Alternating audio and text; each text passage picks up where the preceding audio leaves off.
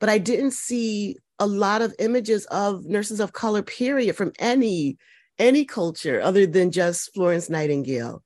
And I have to say that throughout my nursing education, from undergrad all the way up to my PhD, I've only had one Black faculty and I've had a few in clinical.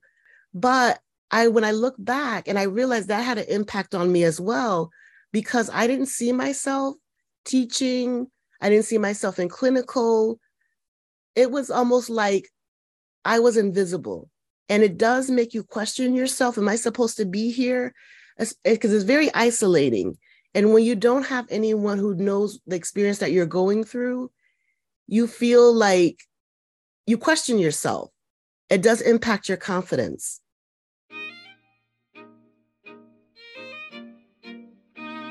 Hello, everyone. I'm Angela Rosa Di Donato. And I'm Marion Leary.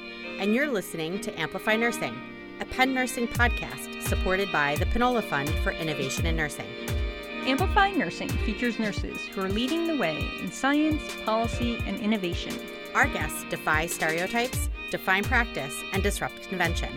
We highlight the breadth and depth of nursing influence on society by amplifying nurses who are pushing boundaries and breaking down barriers to build a new paradigm. Today on Amplify Nursing, we talk with Dr. Lucinda Canty. Dr. Canty is an assistant professor at the University of Massachusetts Amherst College of Nursing where she also serves as the director of the SeedWorks Health Equity Program.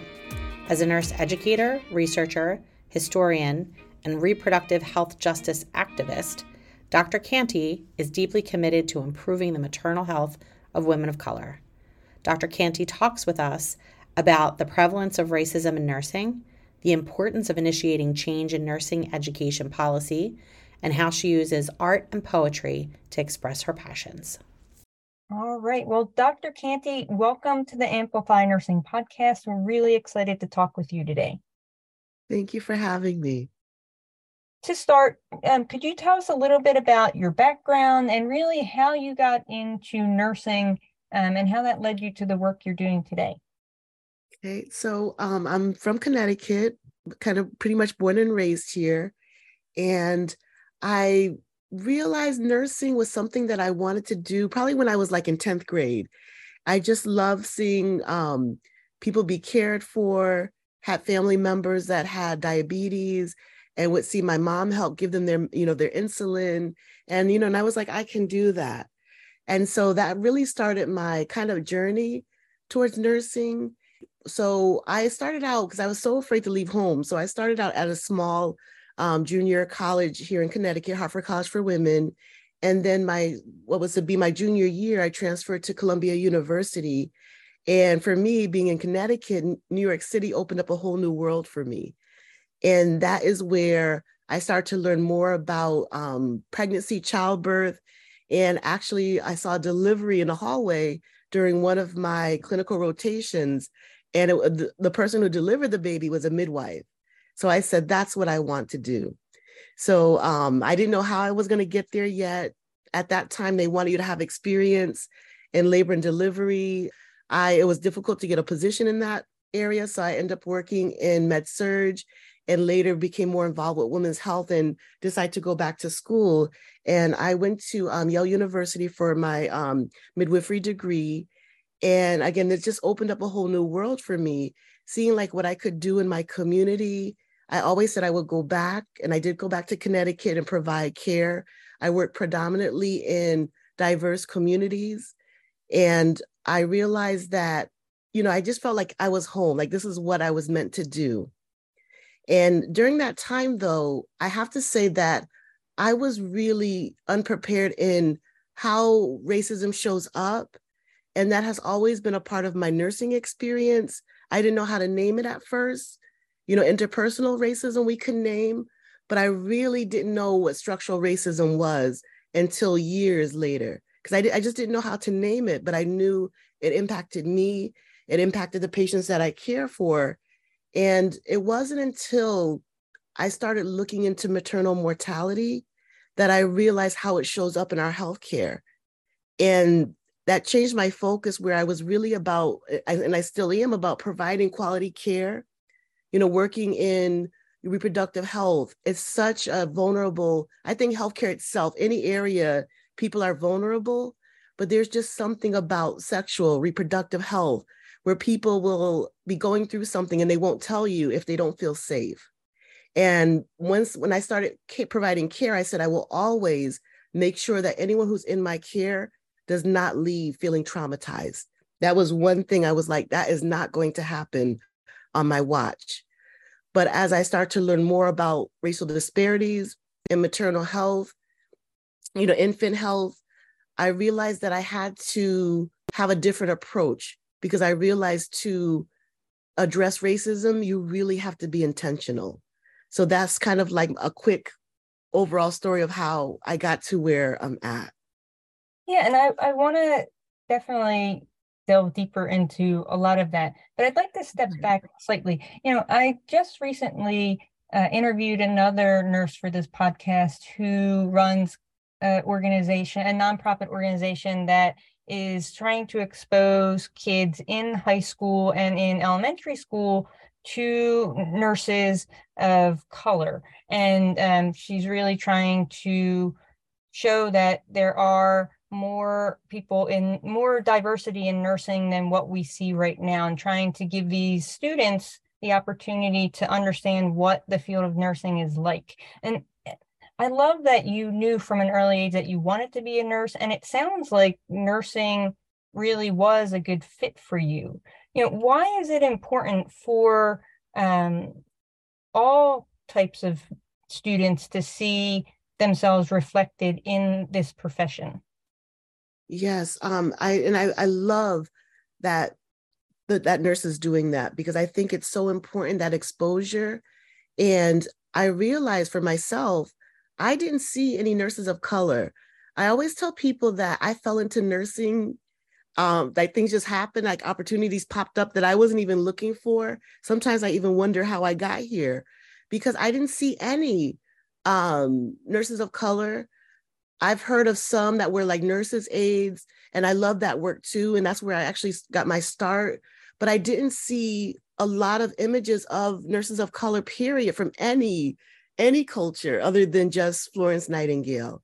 And I have to say that throughout my nursing education, from undergrad all the way up to my PhD, I've only had one Black faculty who ended up being my advisor, nursing faculty, who ended up was my advisor and is still a mentor of mine. I, and you know, we're like friends, we're like family. And I've had a few in clinical that I have seen. But I when I look back and I realized that had an impact on me as well because I didn't see myself teaching, I didn't see myself in clinical. It was almost like I was invisible. And it does make you question yourself. Am I supposed to be here? Because eh, it's very isolating. And when you don't have anyone who knows the experience that you're going through, you feel like you question yourself. It does impact your confidence. So, and I realized that we are here. You know, I see nursing faculty of color, I see um, nursing scholars, I see all levels from undergrad to PhDs and DNPs. And I didn't see that when I was coming up. And I always wonder who would I have been if I had that mentoring, if I had that support? Because I love nursing, I love midwifery, but there's been a lot of pain, a lot of, a lot of pain a lot of, I would say, more positive experiences, which is why I think I'm still here, but a lot of unnecessary, painful experiences as well. Yeah, and you know, you talk about the impact it's had on you, and, and the impact it's probably had on numerous other uh, student nurses of color, and you know where they could potentially be today had they seen themselves represented in their faculty and other clinicians at the bedside. But can you talk a little bit about also what that must mean for patients to not see themselves represented in the people who are taking care of them? Yes, and and that is the other part of it. You know, we I, I talk about my experience, but I also look at patients when they tell me that they don't feel safe.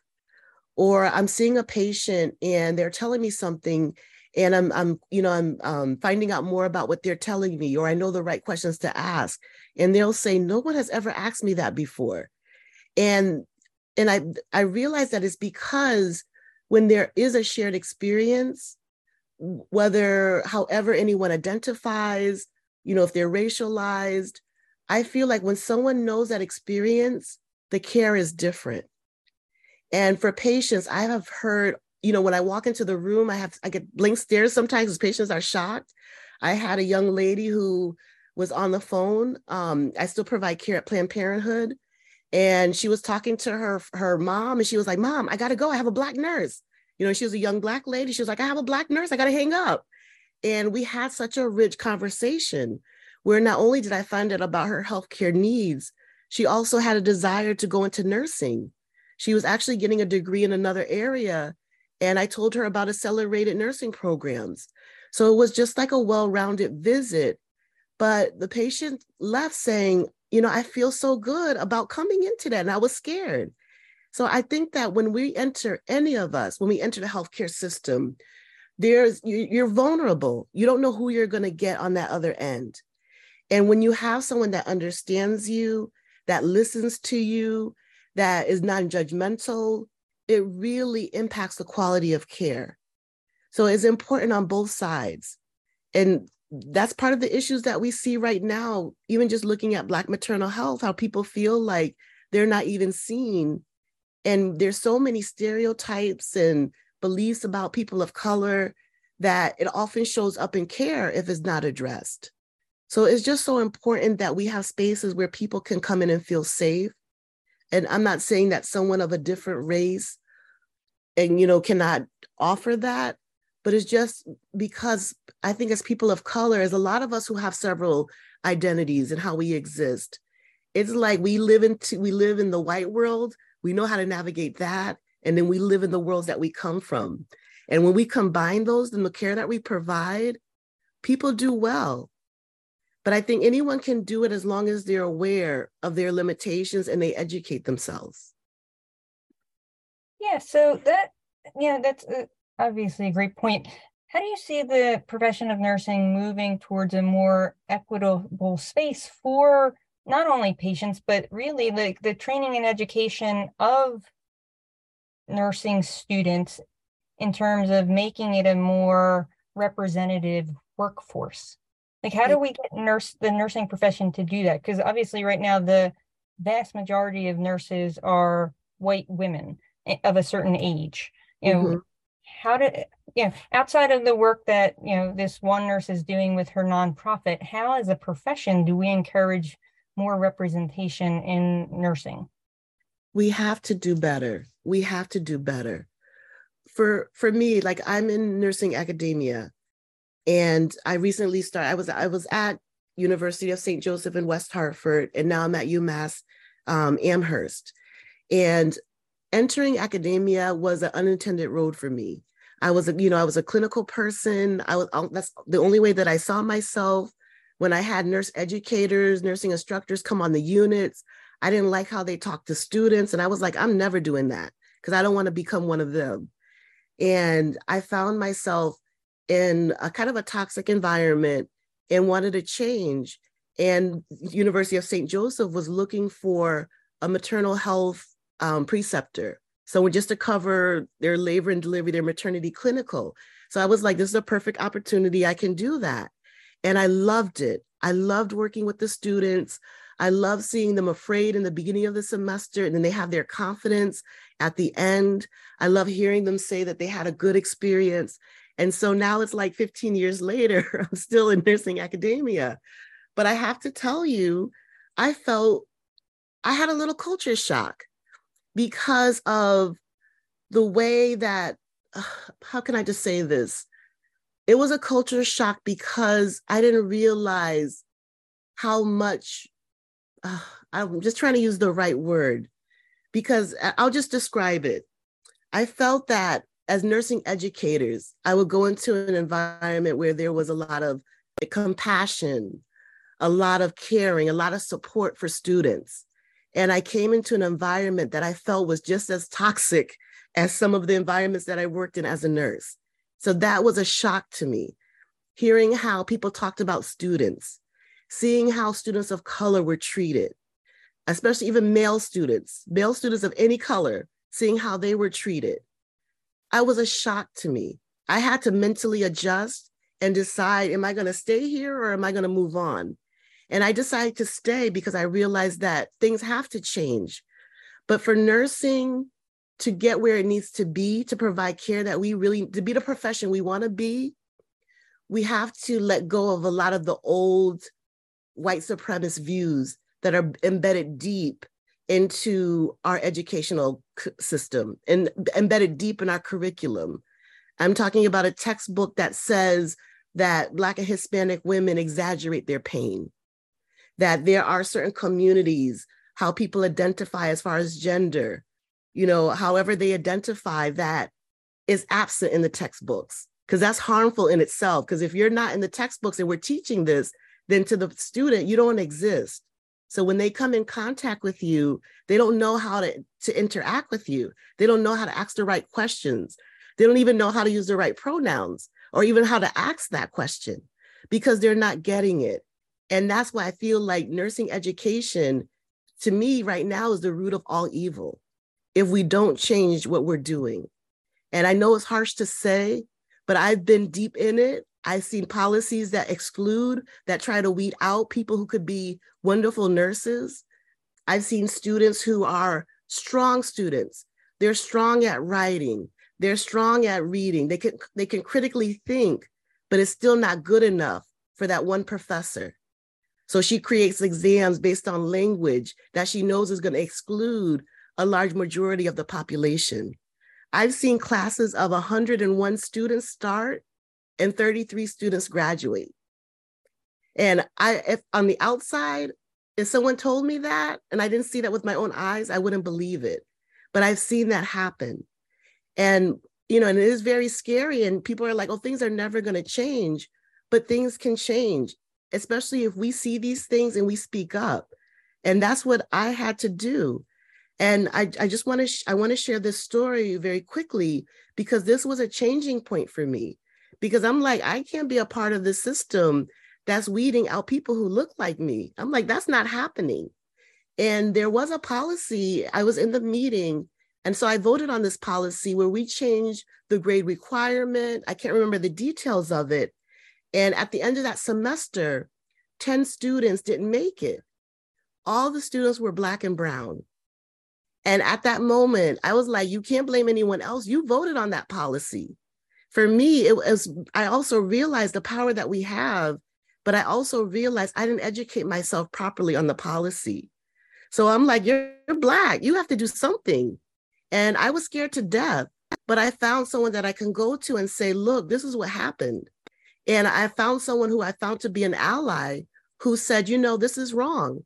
And that person, these students were going to either be kicked out of the program or they were going to have to repeat another year. And one of the students would have lost her scholarship.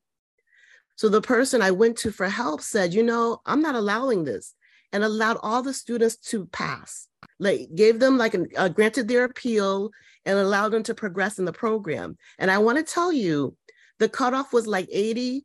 These students had 79 and 78, and people wanted them out of the program because they're protecting nursing. That was their excuse.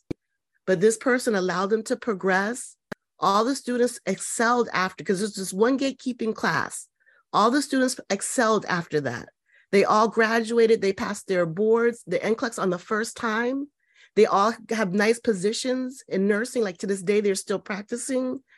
But for me it showed me one that when you see something you have to speak up.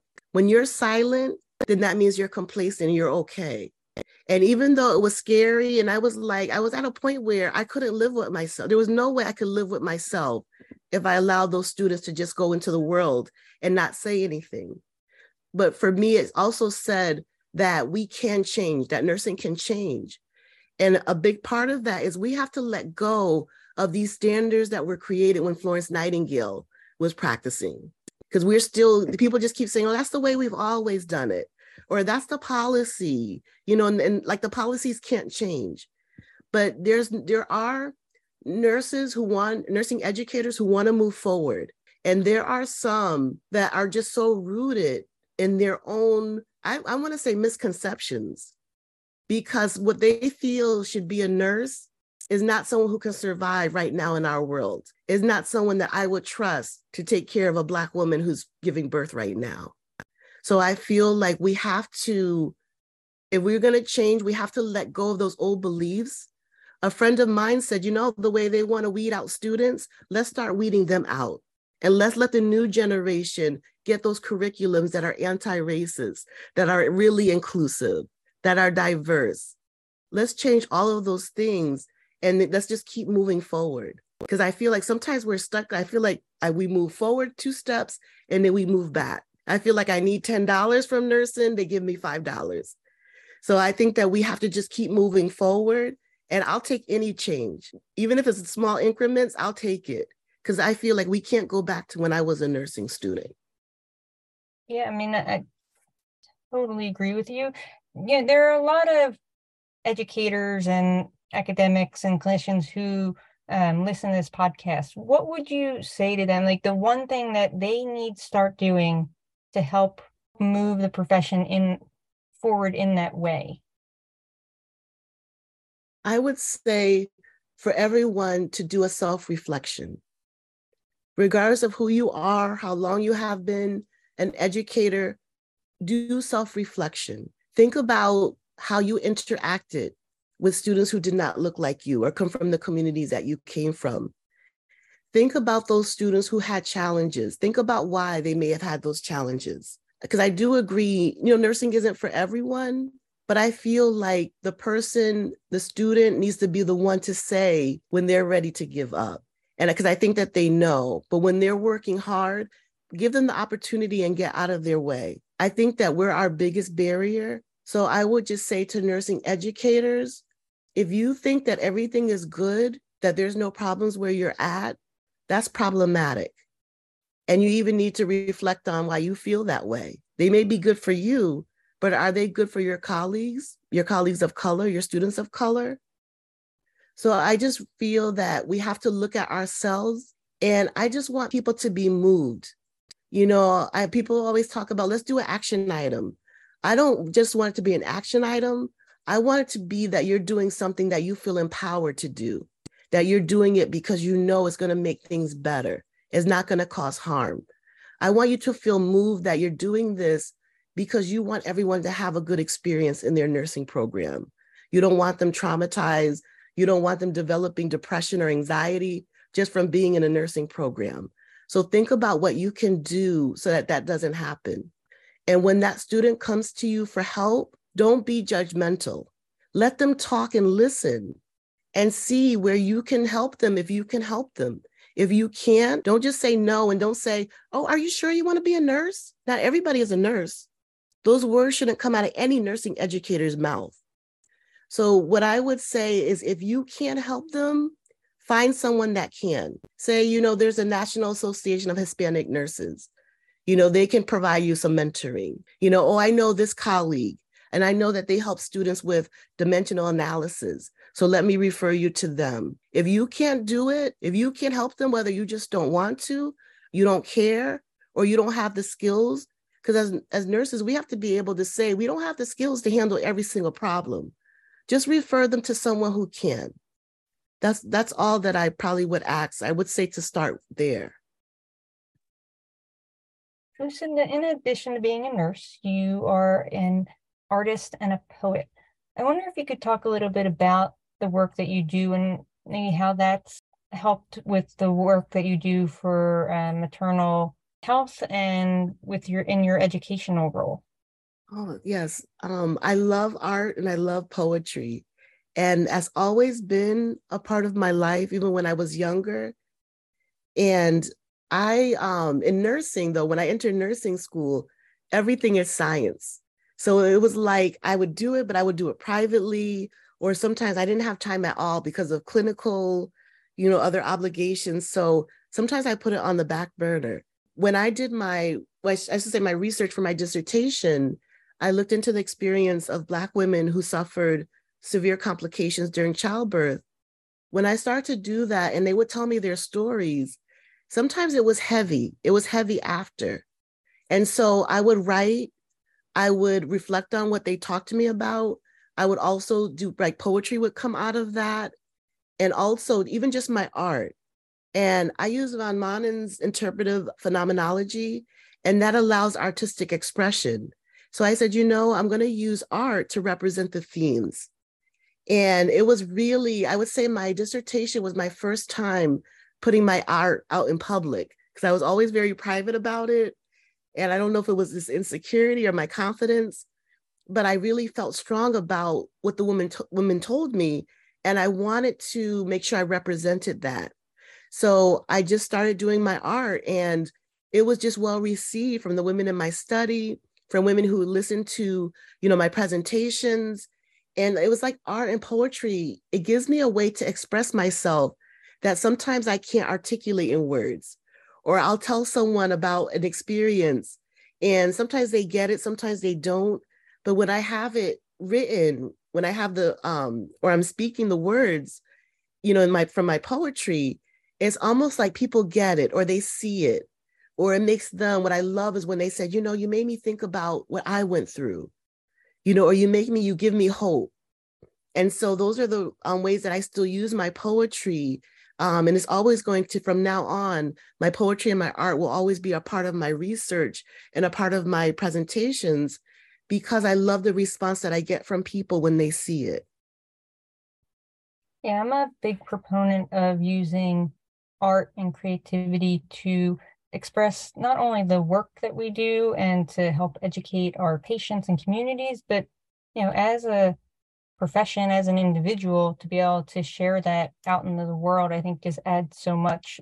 I mean, even more than you know, research and numbers can sometimes. So I love that you include that in all the work that you do. Yes, well, yes.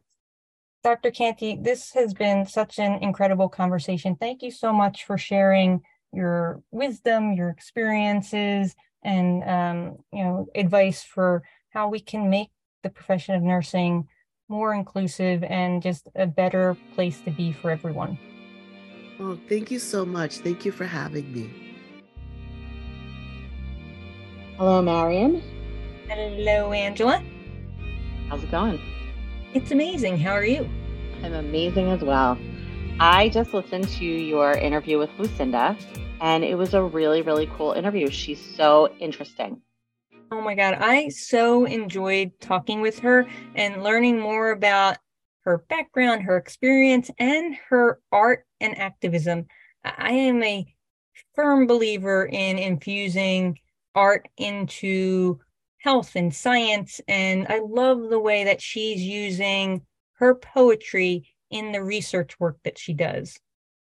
Yeah, it's really cool. It makes things so much more interesting and even accessible to people who don't necessarily maybe don't think in that really sciency way, but it, it just makes it it relates the science to the humanity yeah, I totally agree. And I was just having this conversation with someone last night. If we trained nurses earlier in their education about other ways to communicate health information to patients, how impactful that could be. There are so many different ways to communicate these important topics to people. And what Lucinda is doing is a prime example of that. You know, people take in information in a variety of different ways. And we need to be able to use our expertise and knowledge and creativity to come up with different ways to communicate hard topics. And she's doing that with her work. Yeah, agreed. And I think too, we really need to learn from people who come from underrepresented backgrounds in what work, works best in those populations because historically we've not been able to connect because they're not being represented in the healthcare professions as much as they should be. So I think that by listening to somebody like Lucinda, who has that experience, who also is in healthcare, telling us like this is a really important way to reach out to people, I think we have to listen to that. Oh, 100% absolutely agree. So, Angela, this is our last episode for season seven. Can you believe it? I can't believe it. Flew by. Flew by. But Not to worry, we will be back with season eight in the fall of 2023. In the meantime, you should check out all of our past episodes on our website at www.nursing.upenn.edu slash amplify nursing podcast or listen to us wherever you do your podcast listening. Amplify Nursing is hosted by Dr. Angela Rosa DiDonato and Marion Leary and produced by the University of Pennsylvania School of Nursing, with special thanks to Jonathan Zhu for his assistance. Music for the podcast was created by Harper Leary. The podcast is made possible by the Krista and Rich Panola Fund for Innovation in Nursing. Follow us on Twitter at Penn Nursing. Until next time, keep pushing over, under, around, and through. We want to thank you for listening to the Amplify Nursing podcast and remind you to subscribe to the podcast on iTunes, Google Play, Spotify, iHeartRadio, or wherever you do your podcast listening. And if you can, please do us a solid and rate and review us as well. It will go a long way in amplifying our episodes.